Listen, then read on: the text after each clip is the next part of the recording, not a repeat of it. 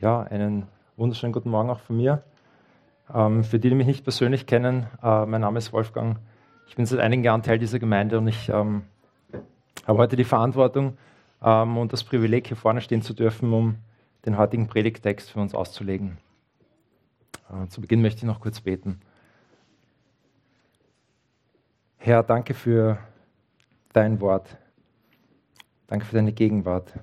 Danke, dass du durch dein lebendiges Wort zu uns sprichst. Jesus, danke, dass du da bist, weil deine Zusage ist, wo zwei oder drei in meinem Namen beisammen sind, da bin ich mitten unter euch. Und wir bitten uns, dass du uns mit deinem Geist hilfst. Heiliger Geist, wir beten, dass du uns hilfst zu verstehen, ähm, welche großartige Auswirkung Gottes Wort hat in unserem Leben, welche unglaubliche lebensverändernde Wirkung es haben kann, wenn wir erkennen und bekennen, wer du wirklich bist. Gepriesen sei dein Name. Amen. In den letzten circa eineinhalb Jahren hat es äh, in Österreich, aber nicht nur in Österreich, äh, in vielen Ländern, ähm, aber in Österreich auch natürlich besonders, eine unglaubliche Menge an neuen rechtlichen Regelungen gegeben um diese ganze Situation mit der Corona-Pandemie äh, in den Griff zu bekommen oder zu regeln. Und äh, es gab da sehr viele neue Gesetze. Auf der Grundlage von den Gesetzen haben dann die Ministerien Verordnungen erlassen, die ähm, vieles im gesellschaftlichen Zusammenleben geregelt haben. Und dann gab es sogar noch in Bezirken oder Unternehmen und verschiedenen anderen äh, Settings wieder andere Regelungen, die das entweder detaillierter gemacht haben oder versucht haben, auf anderer Ebene noch besonders zu regeln. Und viele Menschen haben sich den Kopf darüber zerbrochen äh, und sich die Frage gestellt, was gilt jetzt eigentlich wirklich? Es hat immer wieder Veränderungen gegeben. Es war das schwer nachvollziehbar teilweise, was da jetzt überhaupt die aktuelle Fassung ist, was jetzt gerade im Moment gilt. Und äh, Viele Menschen haben sich gefragt, was gilt denn jetzt wirklich? Und was ist, wenn die Verordnung vom Ministerium dem Gesetz, auf dessen Grundlage es erlassen worden ist, widerspricht? Oder was ist, wenn mein Arbeitgeber was erlaubt, was laut Gesetz eigentlich verboten ist? Oder was gilt, wenn ich zu Hause bin, wo man mir zu Hause eigentlich überhaupt nichts vorschreiben kann in meiner eigenen Wohnung? Und wie passen überhaupt all diese Regelungen mit unseren Grundrechten zusammen, die doch die höchsten Werte sind, die im Verfassungsrang stehen und die Verfassung ist so der, der große Rahmen, in dem unsere Gesellschaft funktioniert. Wie lässt sich das überhaupt alles vereinbaren? Und ich glaube, im Grunde genommen kann man all diese Überlegungen runterbrechen auf eine Frage, welche ist die wichtigste Regelung? Welche ist diese Regelung, um die du nicht herumkommst? Die ohne Wenn und Aber einzuhalten ist. Welches Gesetz steht über allem? Und um genau diese Frage geht es in unserem heutigen Predigtext. Der besteht aus zwei Abschnitten. Und im ersten Abschnitt geht es um genau diese Frage. Die Frage nach dem größten Gebot. Der Text ist, wie Alex schon gesagt hat, Teil unserer Predigtreihe ähm, was Jesus mir zu sagen hat. Und äh, falls du in den letzten Wochen nicht hier warst, wir befinden uns da gerade in einem Abschnitt im Matthäusevangelium, wo wir sehr direkt die verschiedenen Gespräche äh, anschauen, die Jesus führt. Verschiedene Diskussionen mit dem religiösen Establishment. Und äh, der heutige Predigtext kommt aus dem Kapitel 22, aus den Versen 34 bis 46. Und äh, ich lese den Text aus einer Elberfeld-Übersetzung. Als aber die Pharisäer es äh, hörten, dass er die Sadduzäer zum Schweigen gebracht hatte, versammelten sie sich miteinander. Und es fragte einer von ihnen, ein Gesetzesgelehrter, und versuchte ihn und sprach, Lehrer, welches ist das größte Gebot im Gesetz? Er aber sprach zu ihm, du sollst den Herrn, deinen Gott, lieben mit deinem ganzen Herzen, mit deiner ganzen Seele und mit deinem ganzen Verstand. Dies ist das größte und erste Gebot. Das zweite aber ist ihm gleich. Du sollst deinen Nächsten lieben wie dich selbst. An diesen zwei Geboten hängt das ganze Gesetz und die Propheten. Als aber die Pharisäer versammelt waren, fragte Jesus sie und sagte, was haltet ihr von dem Christus? Wessen Sohn ist er? Sie sagten zu ihm, Davids. Er spricht zu ihnen, wie nennt David ihn denn im Geist Herr, indem er sagt, der Herr sprach zu meinem Herrn, setz dich zu meiner Rechten, bis ich deine Feinde lege unter deine Füße. Wenn nun David ihn Herr nennt, wie ist er sein Sohn? Und niemand konnte ihm ein Wort antworten. Noch wagte jemand von dem Tag an, ihn weiter zu befragen. In diesem ersten Abschnitt geht es um die Frage nach dem größten Gebot. Ein Pharisäer, ein Schriftgelehrter, wirft diese Frage auf. Und die Pharisäer waren eine religiöse Gruppe, äh, die sehr versiert waren im Umgang mit dem Gesetz. Die waren da sehr gut geschult, die kannten sich sehr gut aus und die haben sich für eine sehr strenge Einhaltung der jüdischen Gesetze eingesetzt. Die wollten alle anderen äh, nicht-jüdischen Einflüsse, also griechische, römische Einflüsse aus der Kultur, wollten die fernhalten. Und äh, ihnen war es sehr wichtig, dass die Gesetze formal eingehalten werden. Und äh, die Fragestellung hier, die beinhaltet ein bisschen, dass sie Jesus hier eine Falle stellen wollen. Und äh, nachdem sie sich mit dem Gesetz sehr gut auskennen, ähm, zielen sie hier ein bisschen darauf ab, naja, was ist denn das Wichtigste von diesen vielen Regelungen? Und äh, dazu muss man noch als Hintergrund sagen, im Alten Testament gab es über 600 äh, Gebote. Und äh, die Frage, naja, was ist denn jetzt wirklich wichtig? Welche Gesetze stehen über anderen? Ähm, eine Frage war, die natürlich auch unter den Pharisäern diskutiert wurde. Und dann gab es noch Auslegungen und Ergänzungen. Und die haben dazu gedient, dass wenn man sich jetzt an die Ergänzungsregeln hält, dann ist man auf jeden Fall sicher, dass man die Kerngebote auf keinen Fall übertritt. Und eine falsche Antwort auf diese Frage kann natürlich dann leicht gegen den Antwortenden verwendet werden, in dem rauskommt, naja, mit deiner Antwort ähm, sagst du aber vielleicht, dass andere Gesetze unwichtig sind. Und das kann doch auch nicht sein. Also es geht um eine Falle. Und sie sagen, Lehrer, welches ist das größte Gebot im Gesetz? Und dann in den Versen 37 bis 40 finden wir Jesus Antwort. Und die erste Antwort im Vers 37, du sollst den Herrn, deinen Gott, lieben mit deinem ganzen Herzen, mit deiner ganzen Seele und mit deinem ganzen Verstand. Das kommt uns bekannt vor, oder? Das ist ein Zitat aus dem fünften Buch Mose. Und Jesus zitiert hier aus dem fünften Buch Mose, aus dem Kapitel 6, den Vers 5. Das größte und das erste Gebot. Du sollst den Herrn, deinen Gott lieben mit deinem ganzen Herzen, mit deiner ganzen Seele und mit deinem ganzen Verstand. Also mit allem, was du zu bieten hast. Das ist weitreichender, als man es sich vorstellen kann. Es, mehr kannst du nicht mehr tun mit jeder Phase deines Körpers und mit jedem Moment und jedem Gedanken.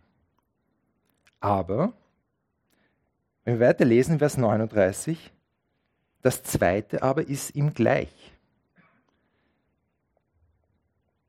Du sollst deinen Nächsten lieben wie dich selbst. Das ist das zweite und das ist ihm gleich. Und was Jesus hier interessanterweise macht, ist eigentlich eine Zusammenfassung der zehn Gebote. Und wenn wir das nachlesen im Alten Testament und uns die zehn Gebote näher anschauen, dann sehen wir, es gibt eigentlich zwei große Blöcke in den zehn Geboten. Der erste Block regelt in den Geboten das Verhältnis des Menschen gegenüber Gott. Zum Beispiel, du sollst keine anderen Götter haben. Oder beachte den Sabbattag, um ihn heilig zu halten. Da geht es um das unmittelbare Verhältnis. Wie ist das Verhältnis zwischen Gott und dem Menschen? Und im zweiten Teil der zehn Gebote geht es um Gebote, die das Verhältnis der Menschen untereinander regeln. Du sollst dich nicht anlügen, du sollst nicht lügen, du sollst nicht stehlen und so weiter. Die regeln das Verhältnis zu den Mitmenschen. Und äh, wenngleich die Gebote, die das Verhältnis zwischen Menschen und Gott regeln, zuerst aufgezählt sind und danach die äh, Gebote aufgezählt sind, die das Verhältnis der Menschen untereinander regeln, so kommen in Summe dennoch alle in den zehn Geboten vor. Ich glaube, für uns ist es jetzt naheliegend, dass man sich denkt, naja, wenn Gott wirklich geliebt und verehrt wird, dann folgt die Nächstenliebe und die Achtung der Mitmenschen, dass wir sie mit Liebe behandeln und dass wir dementsprechend mit ihnen umgehen, das folgt dann automatisch daraus. Und es ist sehr faszinierend, was Jesus hier macht, wenn wir ganz genau hinschauen, weil er die Liebe zu Gott, dieses erste und wichtigste Gebot, mit dem anderen ganz innig verknüpft, indem er sagt im Vers 39, das ist ihm gleich. Und es ist besonders interessant, weil das erste wird nicht abgewertet und er sagt nicht, naja, es gilt halt auch ein bisschen so wie das andere, sondern das zweite wird eigentlich massiv aufgewertet, indem er sagt, das zweite ist genauso wichtig wie das erste. Es ist gleich. Jetzt müssen wir nur aufpassen, weil es bedeutet nicht, dass jetzt die Achtung und die, die Liebe zu unseren Mitmenschen, die guten Werke, die wir tun an unseren Mitmenschen, dass das irgendetwas ist, was dann zu unserer Lösung beiträgt, äh, oder irgendwie heilsentscheidend ist. Das ist nicht der Punkt. Es bedeutet nur, dass das Verhältnis zu unseren Mitmenschen, wenn es richtig ausgelebt wird, automatisch folgt, wenn unsere Beziehung zu Gott stimmt. Es ist untrennbar mit unserer Liebe zu Gott verbunden.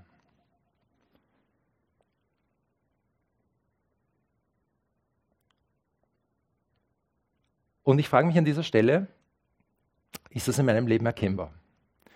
Ist das für meine Arbeitskollegen erkennbar? Ist das für meine Familie erkennbar? Ist das für meine Kinder erkennbar?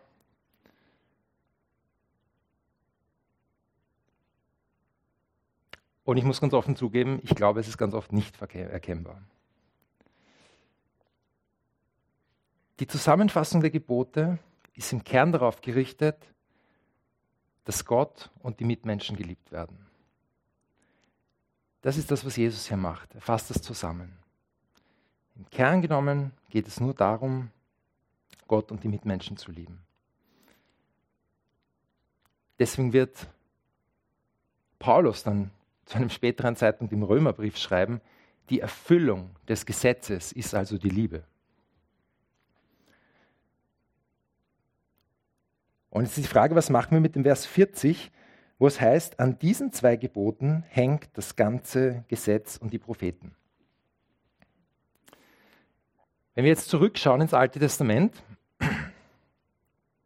dann äh, zieht sich da ein roter Faden durch, das, durch alle Schriften des Alten Testaments. Es geht darum, dass das Ziel ist, äh, Gott zu lieben, ihm zu folgen und sich ihm unterzuordnen und das ganze Leben auf ihn auszurichten, ihm zu dienen.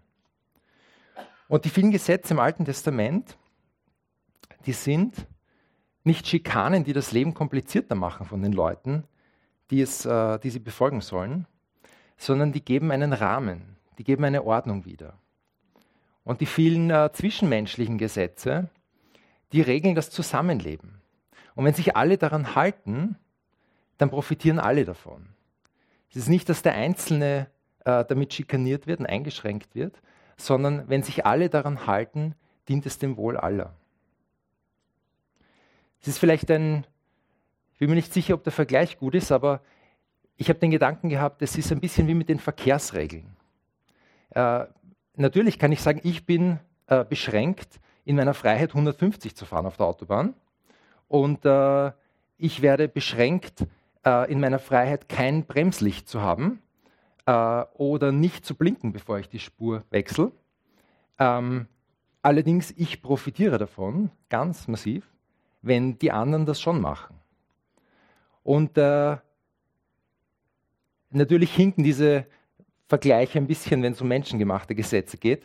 Das ist mir schon klar. Aber ich glaube, es hilft uns ein bisschen zu verstehen, ähm, dass der Grundgedanke hier ist, dass es um das Zusammenleben geht.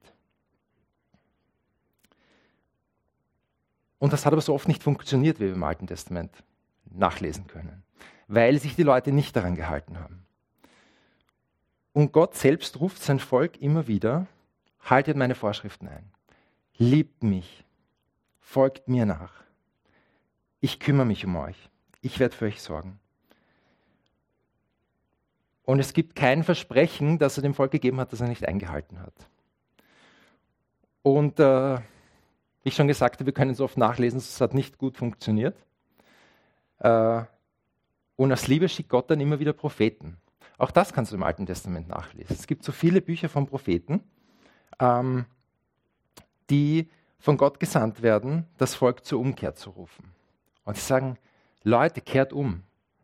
Richtet euch auf Gott auf, aus. Lasst das mit der Anbetung von den anderen Göttern. Haltet seine Gebote ein.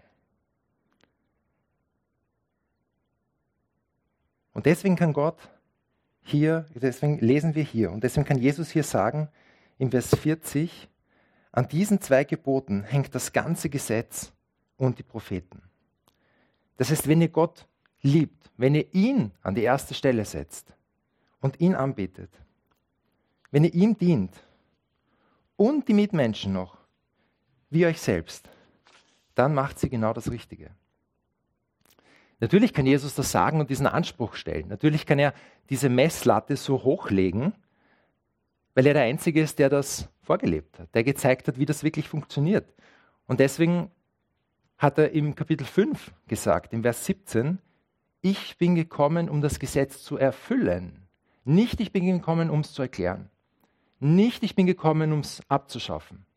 Nicht, ich bin gekommen, um noch was dazu zu machen. Nein, er hat gesagt, ich bin gekommen, um es zu erfüllen. Das heißt einzuhalten.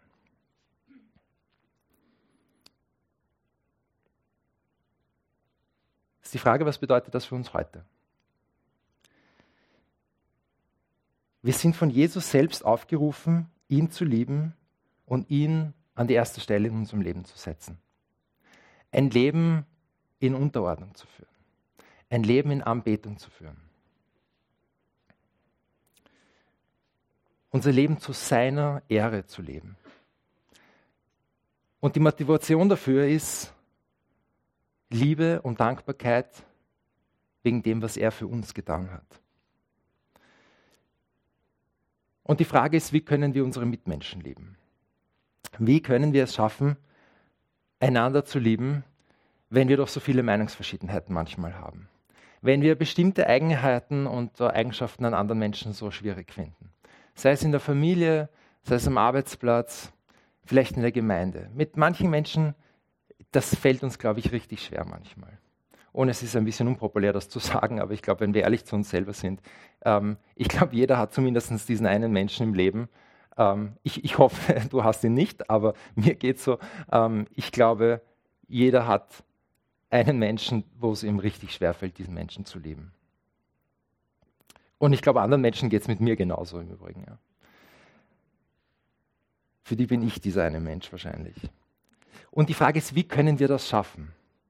Und ich glaube, ich bin zutiefst davon überzeugt, wir können das schaffen mit Gottes Hilfe. Weil er legt uns nichts auf, was wir nicht erfüllen können. Er selbst bietet uns die Hilfe an. Und mit Gottes Hilfe, das ist eine göttliche Hilfe, mit der Hilfe des Heiligen Geistes weil wir uns selbst von Gott geliebt wissen, kann uns das gelingen. Das heißt, wir können den ersten Abschnitt hier und äh, die Frage, was das größte Gebot ist und wie kann es erfüllt werden, zusammenfassen und beantworten, dass es durch die Liebe zu Gott und durch die Liebe zu den Mitmenschen erfüllt wird. Durch ein Leben in absoluter Hingabe an Gott. Und dann diese zweite Szene in dem Text. Dieser zweite Abschnitt ab Vers 41, wo Jesus fragt, dann, was haltet ihr von dem Christus? Und äh, die logische Antwort, die die Pharisäer jetzt geben müssen, nachdem sie ja mit den Schriften gut vertraut sind, muss die logische Antwort kommen, dass dieser Christus, dieser verheißene König, der in den Schriften angekündigte Erlöser des Volkes, der kommen soll, dass das ein Nachkomme Davids ist. Ein Sohn Davids aus dem Hause Davids. Und sie geben die richtige Antwort auf die Frage, wessen Sohn ist er? Sie sagen zu ihm, Davids. Vers 42. Und das reicht aber noch nicht ganz, um Jesus hier zufriedenzustellen. Und äh, er hakt dann nach.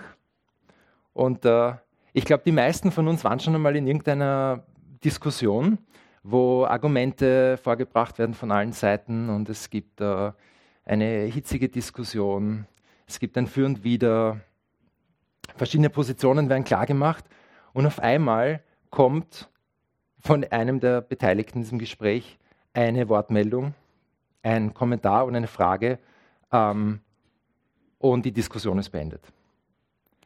Stille, betretenes Schweigen ähm, und man sieht sich an in der Runde und es weiß eigentlich jeder, okay, es gibt jetzt keine richtige Antwort mehr.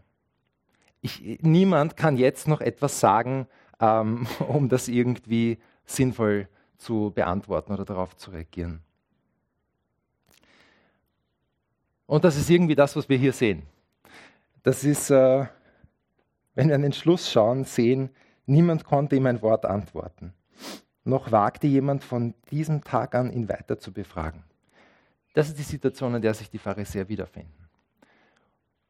Und jetzt kommt die spannende Frage, was ist dieser Kommentar? Was ist diese Frage, die zu dieser Situation führt? Und wenn wir uns diese Frage von Jesus anschauen, er spricht zu ihnen, wie nennt David ihn denn im Geist Herr, indem er sagt, der Herr sprach zu meinem Herrn, setz dich zu meiner Rechten, bis ich deine Feinde lege unter deine Füße. Wenn nun David ihn Herr nennt, wie ist er sein Sohn? Die Pharisäer kennen das, wenn er das zitiert. Und äh, das ist ein Zitat aus dem Psalm 110. Das ist der Beginn des Psalm 110. Und äh, zum Hintergrund, das ist ein königlicher Psalm.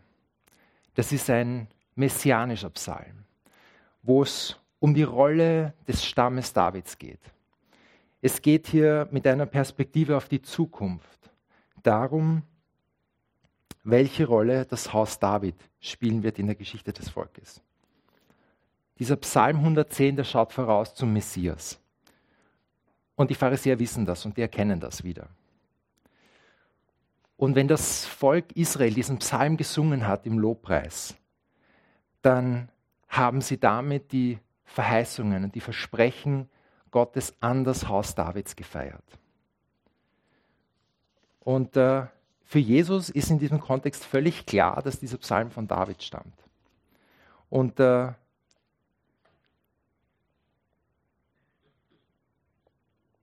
die Pharisäer wissen das und die sehen das auch so. Die erkennen das auch an. Es ist ein Psalm Davids.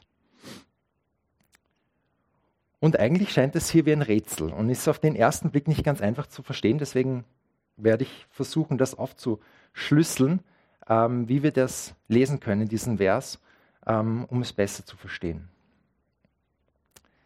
Herr, eine Bezeichnung, eine Anrede des Respekts, die man nur zu jemandem gesagt hätte, der über einem gestanden ist. Also beispielsweise ein Sklave zu seinem Herrn oder ein Arbeiter zu seinem Arbeitgeber. Ein Soldat zum Vorgesetzten, der Diener zum König, ein Sohn zum Vater, aber niemals umgekehrt. Niemals umgekehrt. Und wenn wir jetzt diese Formulierung äh, uns im Psalm 110 anschauen, dann sehen wir, der Herr sprach zu meinem Herrn, dass Herr das erste Mal in Großbuchstaben geschrieben ist, was äh, ein Hinweis darauf ist, dass im Urtext an dieser Stelle stand JHWH, ähm, dieser Name Gottes, der von den Juden nicht ausgesprochen wurde, ähm, den man möglicherweise mit Jahwe ausgesprochen hat, aber der jedenfalls ein Hinweis ist, dass es hier um Gott geht, dass der Name Gottes ist. Und wenn wir das jetzt lesen, dann müssen wir lesen, der Herr spricht zu meinem Herrn. Wenn wir das ersetzen mit Jahwe oder mit Gott, Gott spricht zu meinem Herrn, sagte David. Das heißt, David sagt, Gott spricht zu meinem Herrn.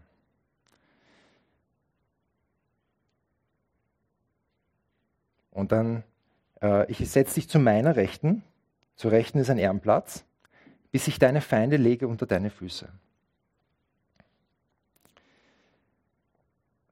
Und jetzt ist natürlich die logische Frage und das Rätsel, das hier im Raum steht. Wie kann David, wenn es in dem Psalm 110 um seine Nachkommen geht, wenn es um jemanden geht, der aus seiner Familie irgendwann mal kommt, wie kann David hier seinen eigenen Sohn oder jemanden aus seinem Haus, wie kann es sein, dass der Sohn Davids, den David in seiner Funktion jetzt als Vater, wie, dass er seine Nachkommen nicht mit Herr anredet? Wie kann es sein, und wie kann es hier so eindeutig sein, dass er ihn hier mit Herr anredet? Dass der Nachkomme Davids der Herr ist, der sich zu Rechten Gottes setzen wird. Und dass Gott selbst das so einsetzt. Wie geht das zusammen? Das ist von den Positionen her eigentlich unvereinbar. Und die einzig mögliche Antwort, die es darauf gibt, ist, weil er beides ist. Die einzig logische Antwort, um diese Sache aufzulösen, dass der Nachkomme Davids, der unter David steht, der eigentlich ihn mit Herr anreden müsste, von David selbst mit Herr angesprochen ist, was zeigt, dass er über David steht und dass der gleichzeitig der ist, der von Gott selbst zur Rechten Gottes an den Ehrenplatz neben Gott eingesetzt werden wird. Dass diese Person, um die sie geht, beides in sich vereint. Dass der Sohn Davids der Herr ist. Und weil der Sohn Davids, der Nachkomme Davids, neben Gott auf dem Thron zur Rechten sitzt, auf dem Ehrenplatz, das geht nur dann, wenn diese Person beide Funktionen in sich vereint. Ein Nachkomme Davids zu sein und gleichzeitig als Herr über David zu stehen. Und diese gewaltige Tragweite, die hier sowohl in Frage und Antwort steckt, das äh, mag sich jetzt vielleicht ein bisschen wie eine theologische Spitzfindigkeit anhören, ähm, aber es geht viel tiefer. Und äh, es hat eine gewaltige Tragweite, wenn wir darüber nachdenken. Und auch warum das hier steht und warum das hier in dieser Diskussion ist. Und wenn wir die Predigtexte der letzten Wochen anschauen, wo es eine Vielzahl von Gesprächen gab mit den Schriftgelehrten, das hier am Ende setzt. Das setzt den Schlusspunkt in all diesen Diskussionen und Auseinandersetzungen. Und danach wagte niemand ihn mehr von dem Tag an weiter zu befragen. Wie kann das sein? Die Antwort darauf finden wir, wenn wir das Matthäusevangelium, alles, was bisher geschah, anschauen, weil nämlich Jesus selbst mehrfach von den Menschen als Sohn Davids bezeichnet wird.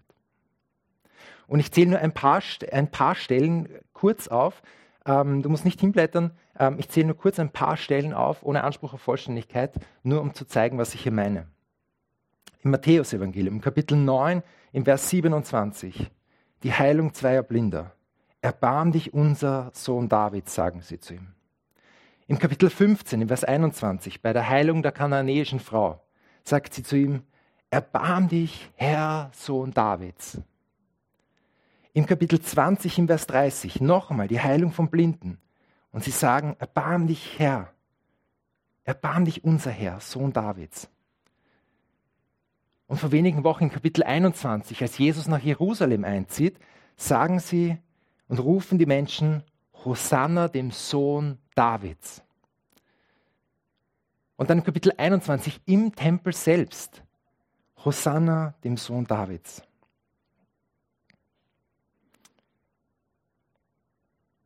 Das heißt, wenn der Sohn Davids, wenn die Bezeichnung Sohn Davids ein messianischer Titel ist, der für den erwarteten Messias verwendet wird,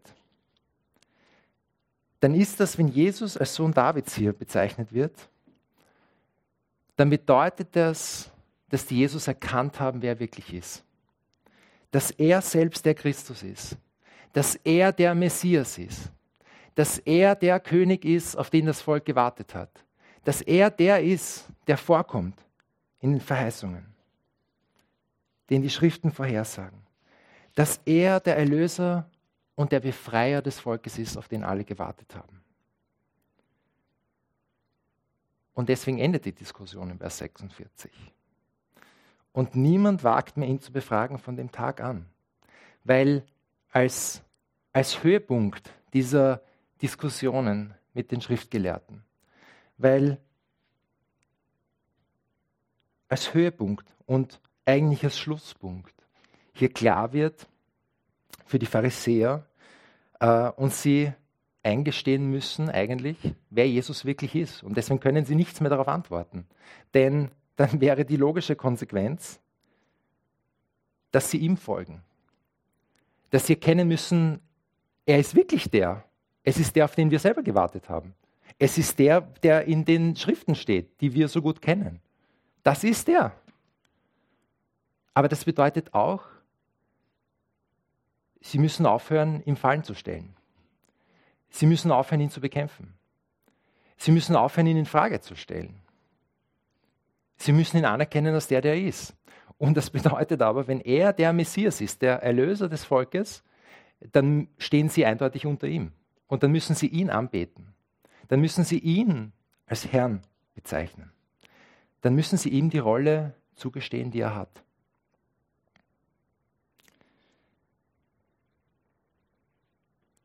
Und wenn wir hier sehen, wie die Pharisäer das äh, nicht gemacht haben und die Diskussion beendet ist, dann müssen wir innehalten und fragen, wie ist unsere Position zu Jesus?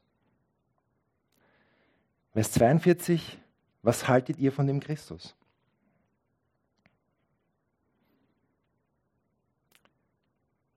Was hältst du von diesem Jesus? Was hältst du heute Morgen von diesem Jesus? Von diesem Jesus, der vorhergesagt ist als der Löser des Volkes. Von diesem Jesus, der als Sohn Gottes, als der verheißene Nachfolger aus dem, Sohn, aus dem Volk Davids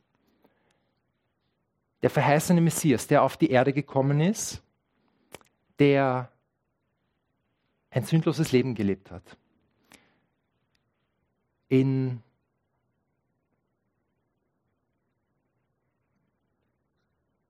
in Unterordnung Gott gegenüber, seine Gebote gehalten hat, sie erfüllt hat, der alles richtig gemacht hat, der obwohl er alles richtig gemacht hat, obwohl er ein sündloses Leben geführt hat, nie gegen Gott rebelliert hat, trotzdem wie ein Verbrecher am Kreuz gestorben ist. Stellvertretend Strafe und Zorn Gottes getragen hat. Von den Menschen, statt der Menschen. Stellvertretend die Strafe genommen hat an deiner und meiner Willen. Der nach drei Tagen wieder auferstanden ist und heute lebt und regiert zu Rechten Gottes auf dem Ehrenplatz. Damit wir, du und ich, damit wir versöhnt sein können mit diesem großen Gott, mit diesem Gott, der das ermöglicht, mit diesem Gott, der seinen eigenen Sohn schickt, um das möglich zu machen. Dass uns vergeben wird in unserer Ablehnung, in unserem Fehlern, in allem, was wir falsch machen, dass uns das vergeben wird von Gott selbst. Damit wir angenommen werden von ihm, in Versöhnung und Liebe, als seine Kinder. Aus Gnade allein, durch Glauben allein an Jesus allein. Was hältst du von diesem Jesus?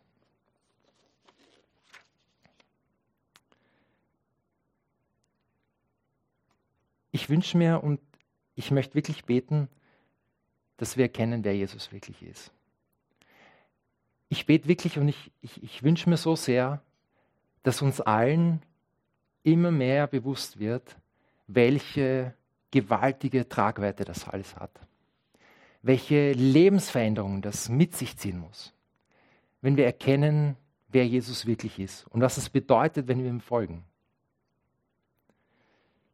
Und ich hoffe, dass wir von dieser unglaublichen Liebe und Gnade so überwältigt sind und so gefüllt werden, dass sich das wie ganz tiefe Wurzeln in unseren Herzen festgräbt. Ich bete wirklich, dass wir aus Demut und Dankbarkeit vor diesem gewaltigen Werk Gottes mit Liebe und Gehorsam reagieren. In einem Leben völliger Demut und völliger Abhängigkeit Gott gegenüber. Und dass wir diesem Jesus folgen und ihn anbeten. Und die Frage ist, was hältst du von diesem Jesus? Ich bete noch. Herr, wir danken dir für dein Wort. Wir danken dir, dass du ein ewig treuer Gott bist.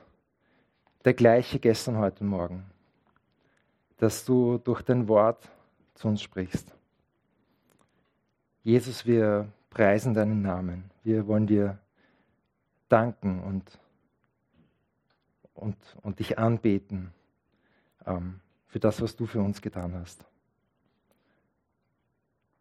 Und Heiliger Geist, ich ich bitte dich, dass du uns hilfst, ähm, das zu erfassen, dass du uns hilfst, es zu verstehen und dass du uns ermutigst und kräftigst, dass wir unser Leben zur Ehre Gottes gestalten. Hilf uns, dass die Liebe zu Gott und die Liebe zu unseren Mitmenschen unser sichtbarstes und prägendstes Zeichen sind in unserem Leben. Gepriesen sei dein heiliger Name. Amen.